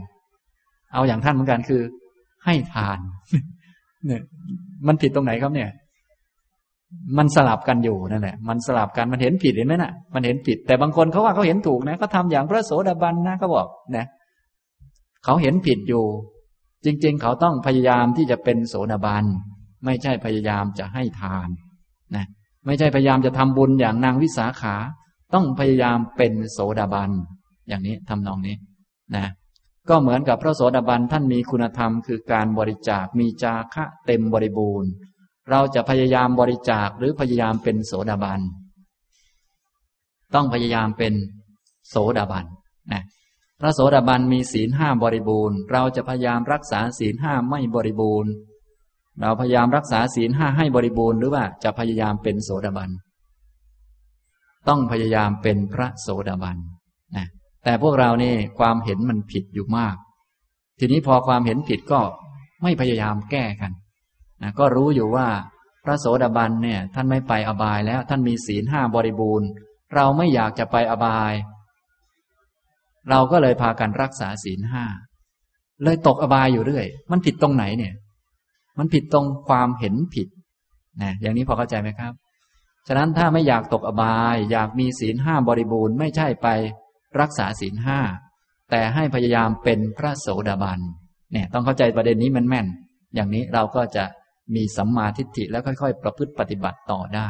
ไม่อย่างนั้นเราจะไม่ไปไหนเราจะวนอยู่เท่านี้แหละนะเราส่วนใหญ่นี่เขาเรียกว่ามีตัณหานำหน้า ลักษณะของตัณหาคือ มันมองไปที่ผลลัพธ์ ผลของพระโสดาบันคือ จาคะสมบูรณ์ไม่ไปอบาย พอตัณหามันมองมันก็ไปที่ผลลัพธ์เลย นะฉะนั้นตัณหากับปัญญานี้จะต่างกัน ปัญญามองไปที่เหตุที่ผล ต้นต่อต้นเขาถูกต้อง ส่วนตัณหาจะมองไปที่ผลลัพธ์ พวกเราโดยทั่วไปไม่ว่าจะมาศึกษาธรรมะก็ดีอะไรก็ดีโดยส่วนใหญ่ ตามแต่อำนาจตัณหา เพราะอันไหนดีก็จะเอาแล้ว อย่างนางวิสาขาบริจาคแล้วได้ไปเป็นเทวดา เราก็บริจาคบ้าง นึกว่าจะได้ไปเป็นเทวดา จะได้ไปไหม ไม่ได้ไปเพราะมีมิจฉาทิฏฐิเห็นผิดนะต้องพยายามเป็นพระโสดาบันนะคนที่ท่านเป็นพระโสดาบันแล้ว บริจาคทำบุญสุนทานก็แน่นอนต้องไปสุคติโลกสวรรค์ท่านปิดอบายได้แล้ว ส่วนพวกเราเนี่ยจะทำบุญมากขนาดไหน ปิดอบายยังไม่ได้เนี่ย ก็หล่นเหมือนเดิม เนี่ย อย่างนี้จึงต้องเข้าใจให้มันแม่นนะ อันนี้ ฉะนั้น วันนี้ก็เลยมาพูด คุณนับประโยชน์และอานิสงส์ของความเป็นโสดาบันข้อที่สองก็คือ เป็นห่วงบุญห่วงกุศลที่นำความสุขมาให้ ท่านคงอยากเป็นผู้มีบุญเยอะ อยากเป็นผู้มีบุญเยอะ ไม่ใช่ให้ทำบุญเยอะๆแต่ให้เป็นโสดาบัน อย่างนี้พอเข้าใจไหมครับนะอยากจะมีความสุขเยอะๆ ไม่ใช่ให้ไปหาความสุขเยอะๆ แต่ให้มาปฏิบัติ เป็นพระโสดาบันนี่พอเข้าใจไหมให้มองมาที่เหตุ อย่ามองไปที่ผลลัพธ์ พวกเราพอฟังทำโดยส่วนใหญ่ก็ มองไปที่ผลลัพธ์ตลอด การมองไปที่ผลลัพธ์อันนั้นเป็นลักษณะของตัณหา ตัณหามันมองไปที่ผลนะก็เหมือนโลกโลกเนี่ย เราเห็นคนเขาร่ำรวยมีครอบครัวที่ดี เราก็อยากจะมีอย่างนั้นบ้าง ไม่มองมาที่เหตุของมันเนี่ยอันนี้เป็นลักษณะของตัณหา แม้ฟังธรรมก็เลยเป็นอย่างนั้นบ้าง อยากจะมีความสุข อยากจะได้บุญ อยากจะอะไรก็เลยทำบุญกันซะเยอะเลย เลยไม่ค่อยได้บุญกันทำไมเป็นอย่างนั้น เพราะว่ามีมิจฉาทิฏฐิมีความเห็นผิด แยกแยะยังไม่ออกเลย อะไรเป็นบุญเป็นบาปอย่างนี้ แค่เรื่องง่ายๆ ที่ผมยกตัวอย่าง ง่วงนอนนี่เป็นบาปรู้ไหมกลัวไหมง่วงนอนเนี่ยง่วงนอนเป็นบาปนะ บางคนไม่กลัวง่วงเป็นนอนอยู่นั้นจะมีอะไรเพราะว่าไป ก็เพราะไอ้ง่วงนอนแล้วไม่ยอมละนี่แหละ จึงไปตียุงบ้างไปบ่นคนอื่นบ้างอะไรบ้างเนี่ย อย่างนี้ถ้าง่วงนอนแล้วพยายามละมันเนี่ย จะไปว่าคนอื่นเขาไหมจะไปบ่นคนอื่นเขาไหมไม่มีหรอก เนี่ย มันเป็นตัวเริ่มต้นแล้ว เราไม่เห็นตัวเล็ก ๆ อย่างนี้มันก็โตขึ้นโตขึ้นแล้ว อย่างนี้ ซึมเศร้าเหงาหงอยเนี่ยนะหดหูท้อแท้นี้เป็นบาป อย่างนี้ทำนองนี้ พอเข้าใจไหมครับ อย่างนี้สรุปแล้วเราบาปเยอะหรือบุญเยอะครับตอนนี้ก็ชักจะเริ่มมองเห็นตัวเองแล้วตอนนี้นะถ้ามีสัมมาทิฏฐิปั๊บจะเริ่มมองเห็นแล้วว่าโอ ถ้ายังไม่ได้เป็นโสดาบันนี่นะ บาปเพียบเลย ง่วงนอนก็บาปเนาะขี้เกียจก็บาปอีกแล้วนะอันโน้นอันนี้กินอาหารติดรสอร่อย ไม่ได้พิจารณาก็บาปไปหมดเลย ก็มันเป็นอย่างนั้นนะมันเป็นอย่างนั้นแหละมันเป็นอย่างนั้น ฉะนั้นเราจึงต้องเห็นให้มันถูกต้องให้มันชัดเจน เนี่ย พระโสดาบันท่านจึงเป็นผู้มีบุญมากก็เพราะท่านเห็นและรู้จักอันไหนดีอันไหนไม่ดี แต่ท่านยังละบาปยังไม่หมดนะละกิเลสไม่หมด แต่ว่าท่านเห็นท่านรู้จัก เรียกว่ามีสัมมาทิฏฐิ ส่วนพวกเราปุถุชนนี้เป็นมิจฉาทิฏฐิ เห็นกงจักเป็นดอกบัวอยู่ เช่นง่วงนอนมันเป็นบาปก็นึกว่ามันไม่บาป นึกว่ามันไม่เป็นไร ทั้งๆทที่ง่วงนอนมันเป็นไรอยู่นะ ฉะนั้นเรายังละไม่ได้ก็ต้องเห็นมันก่อนว่าแอบเนี่ย มันไม่ดีนะไอ้ตัวเนี้ยนะถ้าตามมันไปเนี่ย เดี๋ยวมันแรงขึ้นเนี่ย ไปทำไม่ดีได้ ต้องรู้จักนะแต่พวกเราไม่เป็นไร นี่ ปลอบกันนะเออเธอง่วงนอนไม่เป็นไรหรอกเป็นนอนซะเถอะนะแท้ที่จริงแล้ว ง่วงนอนเป็นนิวรณ์เป็นกิเลสนะฟุ้งซ่านก็ไม่เป็นไร เนี่ย อย่างนั้นอย่างนี้ พวกเราก็เลยปล่อยใจคิดโน่นคิดนี่ไปเรื่อย ทั้งๆทที่ความฟุ้งซ่านนั้นเป็นบาปนี่พอเข้าใจไหมครับ อันนี้พูดแบบลึกซึ้งนะ พูดแบบปัญญาสัมมาทิฏฐิ ท่านจึงต้องเข้าใจเนี่ยต้องปฏิบัติให้เป็นโสดาบันให้มีสัมมาทิฏฐิ รู้จักธรรมะทั้งหลายตามที่มันเป็น รู้จักทุกข์รู้จักเหตุเกิดทุกข์รู้จักความดับทุกข์รู้จักหนทางข้อปฏิบัติให้ถึงความดับทุกข์ ถ้าปฏิบัติเป็นโสดาบันมีคุณธรรม อย่างที่ว่ามานี้แล้ว ก็จะเป็นผู้ที่ประกอบด้วยห่วงบุญห่วงกุศลที่นำสุขมาให้เป็นจำนวนมากนะมีห่วงบุญห่วงกุศล เหตุมันไหลมา เทมา ผลคือความสุขก็เยอะอย่างนี้ทำตรงนี้นะครับ อันนี้นะเนี่ยผมได้ ยกพระสูตรที่กล่าวถึงคุณประโยชน์และอานิสงส์มาสองพระสูตรด้วยกันในวันนี้ครับ เดี๋ยวคราวต่อๆไปก็จะยกพระสูตรแง่มุมอื่นมาแสดงให้ฟัง ซึ่งคุณประโยชน์ของความเป็นโสดาบันก็มีมากเหลือเกินนะมีมาก อันนี้ผมยกมาบางส่วน ให้ท่านอยากเป็นโสดาบันนั่นเอง ฟังแล้วอยากเป็นบ้างไหมครับเนี่ยอยากเป็นจะมีวิธีอยู่ตอนที่สามนี่นะ ฉะนั้นเวลาอยากจะเป็นนี่ต้องมีปัญญา ต้องมองไปที่เหตุ ไม่ใช่ อุ้ยพระโสดาบันดีอย่างนี้ ไปเอาอย่างเขาอีกแล้วนะเหมือนที่ยกตัวอย่าง เออนี่นะ พระโสดาบันเนี่ย ท่านมีศีลห้าบริบูรณ์ ฉะนั้นเราก็จะไปรักษาศีลห้าให้มันบริบูรณ์แล้วอันนี้ก็นับว่ามีความเข้าใจผิดพลาดอยู่ เนื่องจากไปมองที่ผลลัพธ์มันนะแต่ที่จริง ระโสดาบันท่านมีศีลห้าบริบูรณ์ เราเห็นคุณค่าของการมีศีลห้าบริบูรณ์ ต้องปฏิบัติให้เป็นโสดาบันนะ อย่างนี้พอเข้าใจไหมครับ ต้องมองให้เป็นนะอันนี้พูดให้ท่านได้เข้าใจแล้วเห็นคุณค่าของความเป็นโสดาบันนะครับ ในช่วงท้ายก็จะตอบปัญหาท่านที่เขียนถามมาเล็กน้อย วันนี้มีปัญหามาหลายท่านก็เลย ให้เวลาตอบปัญหาเยอะหน่อยนะครับ ท่านนี้เขียนถามมาว่า สวัสดีอาจารย์สุภีที่เคารพ ข้อหนึ่งอยากทราบว่าพระโสดาบันมีปัญญาเห็นอริยสัจแบบทั่วไป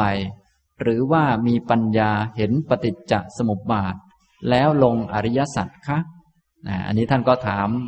เป็นหลักวิชาสักนิดหนึ่งนะครับ พระโสดาบันเนี่ยท่านเห็น ธรรมะในแบบปฏิจจสมุปบาท แล้วก็เมื่อเห็นปฏิจจสมุปบาทแล้วก็อย่างลงสู่อริยสัจ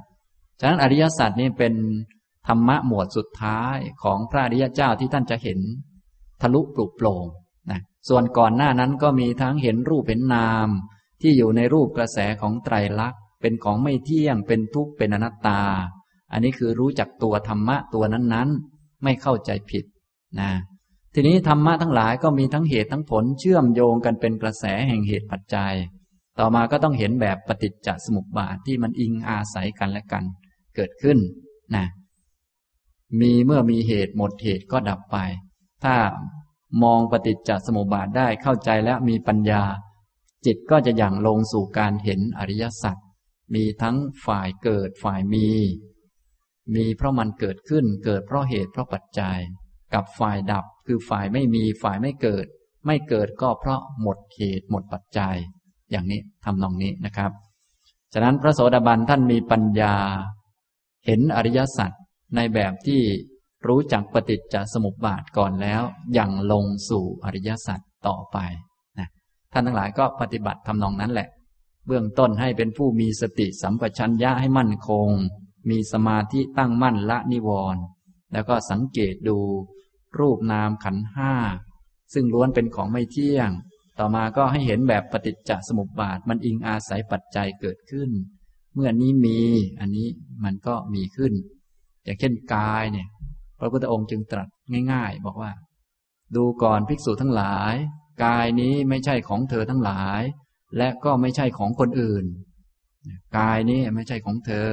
และไม่ใช่ของคนอื่น พึงเห็นว่ากายนี้มันเป็น สิ่งที่เกิดมาจากกรรมเก่า อันปัจจัยมันปรุงแต่งกันขึ้นมา เป็นที่ตั้งแห่งเวทนา นี่ก็คือการพิจารณาปฏิจจสมุปบาทนั่นเองนะเบื้องต้นท่านก็ต้องรู้จักกายก่อนว่ามันไม่ใช่เรา ไม่ใช่ของเราและไม่ใช่ของคนอื่น แล้วมันเป็นอะไร มันเป็นรูปมาประชุมกัน ซึ่งล้วนไม่เที่ยง มันเกิดมาจากปัจจัยต่างๆ และเป็นที่ตั้งของเวทนาอย่างนี้นะทำนองนี้ก็จะ ทำให้มีปัญญาแล้วก็อย่างลงสู่สัจธรรมได้นะครับ ต่อมาข้อที่สองอาจารย์เคยบรรยายว่าพระโสดาบันละทุจริตทั้งสิบได้หมด แต่ทำไมการเจริญสัมมาวาจาในองค์มรรคพระโสดาบันถึงละพูดโกหกได้ข้อเดียวคะทุจริตเนี่ยกับองค์มรรคนี้ไม่เหมือนกันนะทุจริตนี้เป็นแค่ระดับที่สอง ถ้าพูดถึงในการปฏิบัติเป็นระดับกันไป เบื้องต้นเนี่ยศีลห้าเป็นการวางพื้นฐานสำหรับรองรับความเป็นมนุษย์ คนเราเกิดมาก็ต้องมีแผ่นดินรองรับ ทีนี้เราเป็นคนก็ต้องมีแผ่นดินรองรับความเป็นคน ก็คือศีลห้านะถ้ายังเป็นผู้มีศีลห้าอยู่ ถึงแม้จะผิดบ้างก็สำรวมระวังละอายใจเป็นก็นับว่ายังเป็นคนอยู่ ทีนี้จะเป็นคนที่สมบูรณ์ก็ต้องปฏิบัติตามกุศลกรรมบทสิบคืองดเว้นทุจริตทั้งสิบนะเอาเฉพาะส่วนที่มันเป็นทุจริตอย่างนี้ทำนองนี้ นี่ก็เป็นขั้นธรรมดาทั่วไป ทีนี้ข้อปฏิบัติอริยมรรคนั้น เป็นข้อปฏิบัติชนิดเหนือคน ให้คนเป็นพระอริยเจ้า ข้อสัมมาวาจา สัมมากัมมันตะอะไรพวกนี้ ดูเหมือนจะคล้ายๆกับกรรมบทเลย ดูเหมือนคล้ายกัน ชื่อเหมือนกัน แต่ว่าความละเอียดจะต่างกัน ในตอนปฏิบัติขั้นพื้นฐานนั้นให้ละแค่ส่วนที่เป็นทุจริต หมายความว่า ส่วนที่ไม่เป็นทุจริตนี้ก็ยังมีอยู่ แต่ว่าเบื้องต้นแค่นั้นก็เก่งแล้ว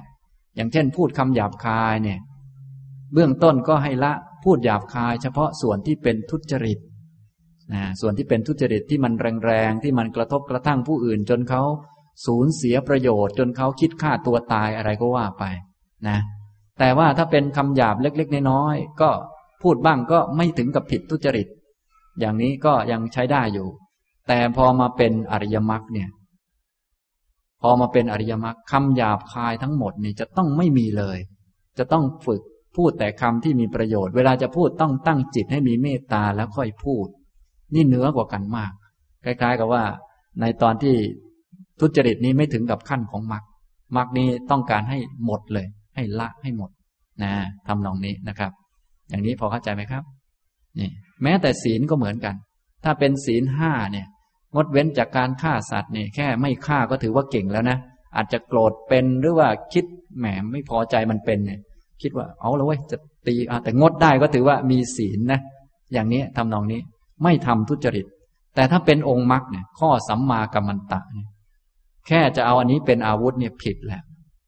ลึกซึ้งกว่านั้นมาก ต้องไม่ให้มีแม้กระทั่งความคิดเลย จะคิดเอาอันนี้เป็นอาวุธไปทำร้ายใครไม่ได้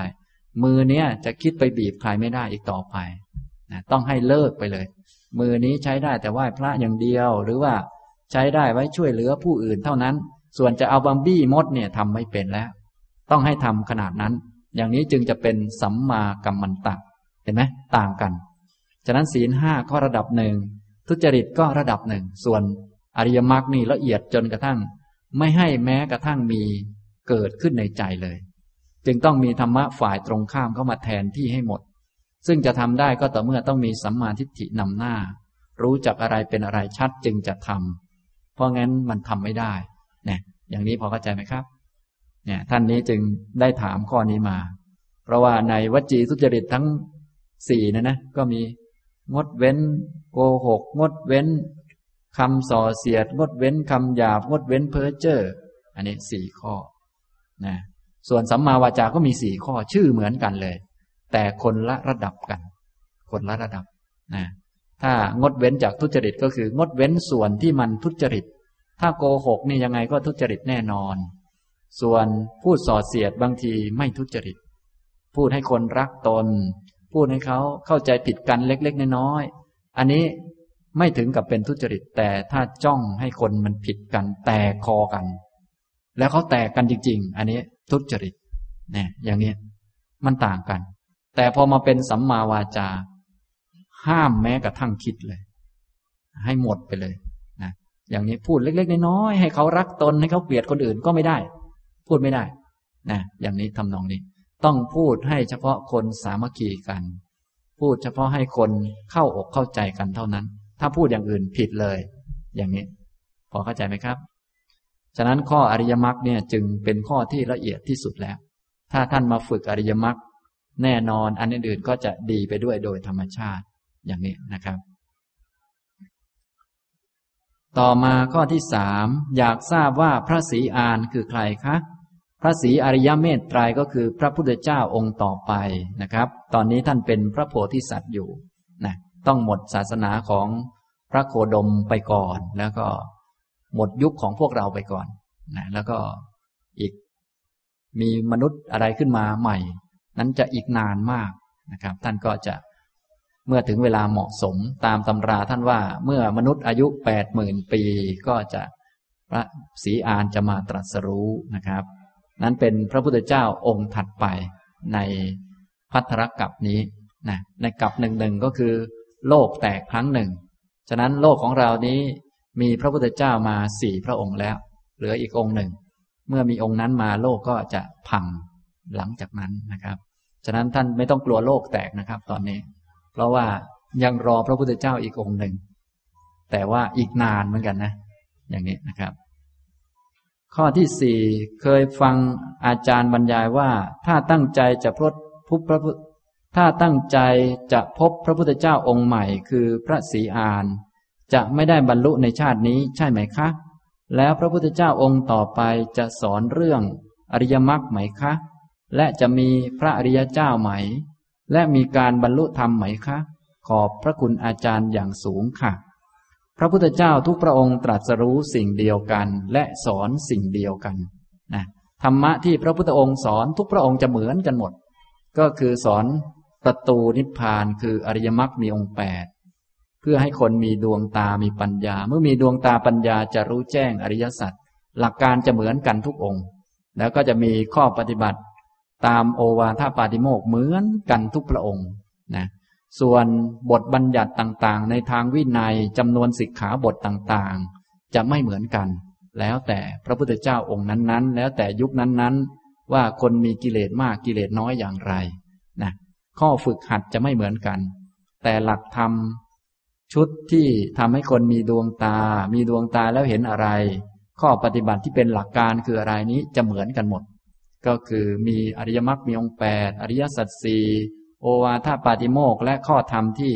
เป็นหลักการปฏิบัติเหมือนกันทุกพระองค์นะครับทำนองนี้นะ ฉะนั้นถ้ามีบางคนบางท่านตั้งใจว่าเอาละจะไป พบพระศรีอานหรือว่าจะไปตรัสรู้ เป็นลูกศิษย์พระศรีอานอย่างนี้ก็จะไม่ได้บรรลุในศาสนาของพระโคดมนะก็ต้องวนเวียนไปเรื่อยนะทีนี้ถ้าได้เจอก็ดีไปนะ ถ้าไม่ได้เจอก็มันไม่แน่เนี่ยทีนี้ได้เจอแล้วไม่รู้จะบรรลุหรือเปล่านะพอเจอพระศรีอาน เดี๋ยวไปบอกพระศรีอานอีกบอกว่า ขอพระพุทธเจ้าองค์ต่อไปค่ะอ้าวหนักไปอีกเลย อย่างนี้ เพราะจริง ๆ ก็ คำสอนก็เหมือนกันอะไรเหมือนกัน อย่างนี้นะครับ ต่อมาอีกท่านหนึ่งนะครับ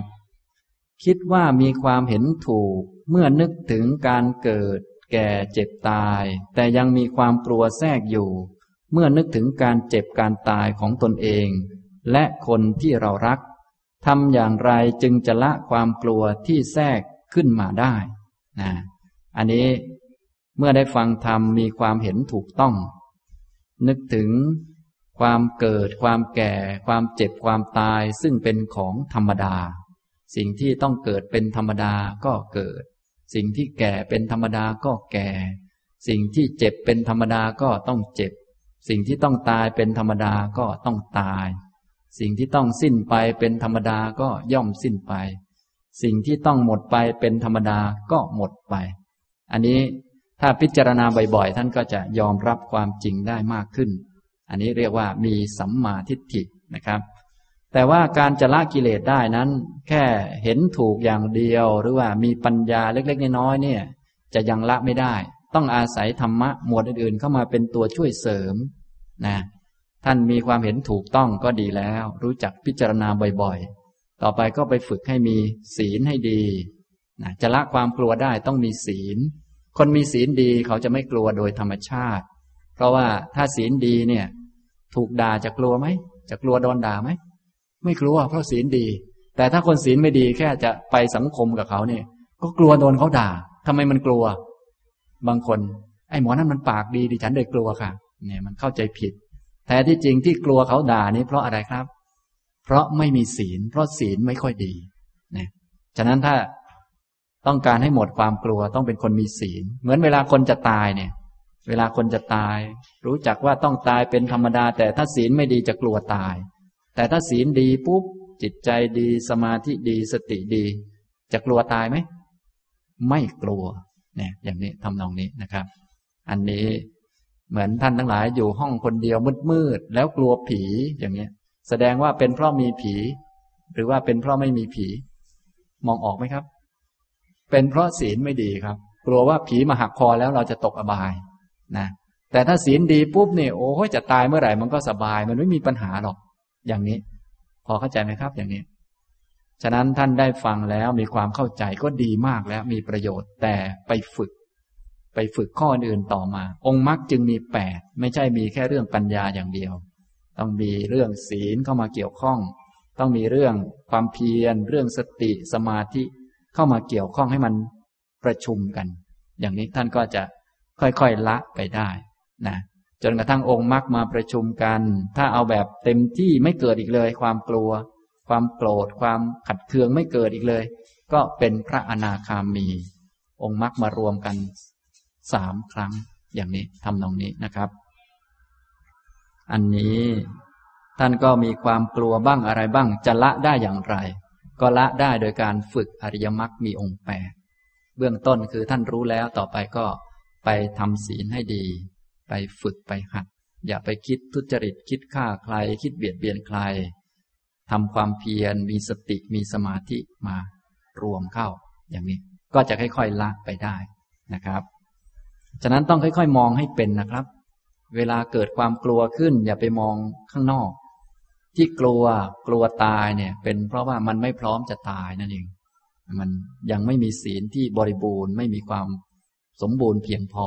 นะท่านเดินไปในที่ชุมชน กลัวเขาจะว่า ไม่ใช่เพราะเขาจะว่าหรอกเป็นเพราะศีลท่านไม่ดีพอ ถ้าศีลท่านดีพอ มีสติดีพออะไรดีพอปัญญาพอสมควรแล้ว จะไม่เกิดความกลัวเลย เพราะว่าเขาว่าก็เรื่องของเขาไง เขาก็ว่าอยู่แล้ว มันเรื่องธรรมชาติ อย่างนี้ทำนองนี้นะครับ อันนี้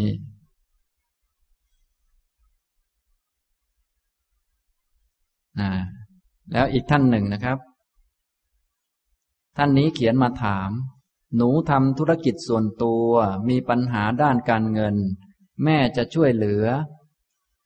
ด้านการเงินด้วยมาเรื่อยมา คุณแม่ไม่ต้องการให้ไปกู้เงิน จนหนูสงสารแม่ แล้วก็ถาม ข้อหนึ่งหนูยึดและบาปไหมคะ ที่ทำให้แม่ไม่สบายใจ ที่คอยช่วยเหลือหนูเรื่อยมา อันนี้ก็บาปไม่บาป อันนี้ก็อยู่ที่ในด้านจิตใจนะอยู่ในด้านความเห็นของเรานะแม่ของเราไม่รู้สบายใจหรือไม่สบายใจก็ไม่รู้ที่คอยช่วยเราอยู่เรื่อยนี่นะ แต่จริง ๆ แล้วปกติ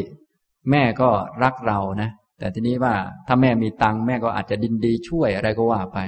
หรือสบายใจไม่สบายใจอะไรต่อมีอะไรต่างๆนะครับ ฉะนั้นเรื่องบาปเรื่องไม่บาปนี้ก็เป็นในด้านจิต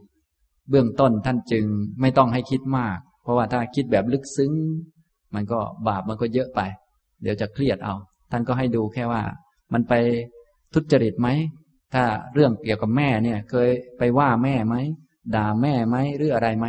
ถ้าไม่มีก็อย่าไปคิดมากขนาดนั้น ให้ค่อยๆ ปรับกันไปนะครับ ข้อสองหนูควรปฏิบัติตนเช่นไร ให้คุณแม่สบายใจนะปฏิบัติให้แม่สบายใจก็อย่าไปเอาเงินแม่นั่นแหละ แม่จะได้สบายใจ แต่ถ้ายังเอาอยู่อย่างน้อยก็เป็นคนดี อย่าผิดศีลก็แล้วกันนะเป็นคนดีเนี่ยจริง ๆ พ่อแม่เราโดยทั่วไปนี้ ก็คงไม่ต้องการอะไรจากลูกมากนักนะ ส่วนใหญ่ก็คงต้องการให้ลูกเป็นคนดี ไม่ไปทำชั่ว ถึงแม้จะติดหนี้ติดสินก็พยายามหาใช้หนี้เขาไม่โกงเขานี้ คิดว่าคนแม่ก็คงจะสบายใจ ในแง่ที่ว่าลูกไม่เป็นคนชั่วนะอย่างนี้คงจะประมาณนั้น ฉะนั้นปฏิบัติตนคืออย่าไปทำชั่ว ทีนี้เราอย่างน้อยก็มีศีลห้าไว้ สมาทานศีลห้าเข้าวัดฟังธรรมนะ อย่างนี้ทำบุญบ้างอะไรต่างๆ เนี่ย เป็นคนไม่ทำความชั่วทำความดี เท่านี้แม่ก็คงจะสบายใจนะครับ ข้อที่สองเป็นวิบากกรรมไหมคะที่หนูต้องประสบเรื่องการเงินอยู่เรื่อยๆ และมีวิธีใดบ้างเพื่อผ่านพ้นเรื่องเลวร้ายต่างๆ ไปได้คะ เป็นวิบากกรรมนะถูกต้องแล้วนะเป็นเรื่องปกติ เพราะว่าเราทุกคนที่มาเกิดเนี่ย นะก็เนื่องจากมีกรรมได้ประมวลมา มนุษย์เรานี่เป็นกรรมฝ่ายดีประมวลผลก่อน กรรมฝ่ายไม่ดีก็ให้วิบากเข้ามาเป็นเศษมาคอยแทรกอย่างนั้นอย่างนี้ ทีนี้กรรมพื้นฐานเนี่ย ก็คือกรรมเก่าได้ประมวลผลแล้วก็ให้อายุเอาไว้ พวกเราจึงมีลมหายใจเข้าหายใจออก มาคอยรับผลดีบ้างไม่ดีบ้างอยู่ทุกวันนี้ ฉะนั้นว่าไปแล้วที่ท่านได้รับผลอันนี้ เบื้องหลังการถ่ายทำก็คือกรรมเก่า แต่ทีนี้ในเมื่อกรรมเก่ามันมาอย่างนั้นแล้ว ท่านก็สามารถปรับให้มันจากเลวร้ายให้มันเบาบางลงก็ได้ โดยอาศัยความเพียรและความฉลาดในปัจจุบัน อาศัยการมองให้เป็นหลบเลี่ยง หรือว่าเลี่ยงไม่ออกอย่างน้อยก็ทำใจเป็นวางใจว่า เออ มันก็เป็นไปตามกรรม เราทำดีแล้ว แต่ว่ามันได้เท่านี้ก็เอาเท่านี้ก่อน แล้วค่อยๆ ปรับกันไปนะ ทีนี้วิบากเวลามันลงมันก็มันได้ช่องมันลงมันก็รวมๆกันมานะ บางครั้งจะหนีไปทางไหนก็ชนทุกด้านเลย อันนี้ก็ต้องรู้จักอะไรเป็นอะไรนะพวกเราอย่างน้อยก็ต้องเป็นคนมีศีลไว้ เชื่อกรรม เชื่อผลของกรรม แล้วก็ใช้ปัญญาทางโลกอะไรจัดการกันไป ตามเหมาะสม แต่อย่าไปเป็นคนชั่วนะถ้าทำไปด้วยความภาคเพียรทำไปบ่อยๆเรื่อยๆทำบุญสวดมนต์ไหว้พระ ทำความเข้าใจโลกว่ามันก็เป็นอย่างนี้เป็นธรรมดา ค่อยๆ ปรับไป พอถึงวันหนึ่งเมื่อกรรมให้ผลเรียบร้อยแล้วมันก็จะค่อยๆซาลง แต่พวกเราโดยทั่วไปนี้บางที พอวิบากให้ผลแรงๆก็ไปทำชั่วเพิ่มอย่างนี้มันก็อันตรายเกินไปนะจึงต้องมีความรู้นะครับ อันนี้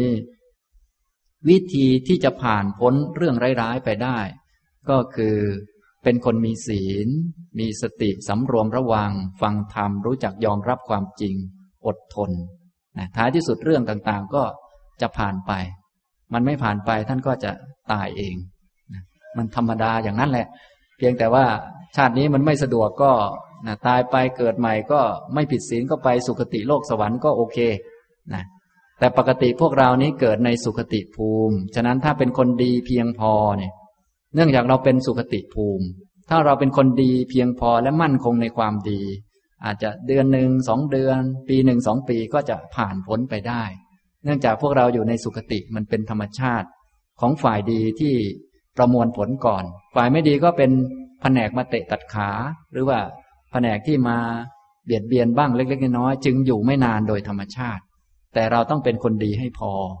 นะพวกเราที่ไม่ค่อยไปไหนก็เพราะว่า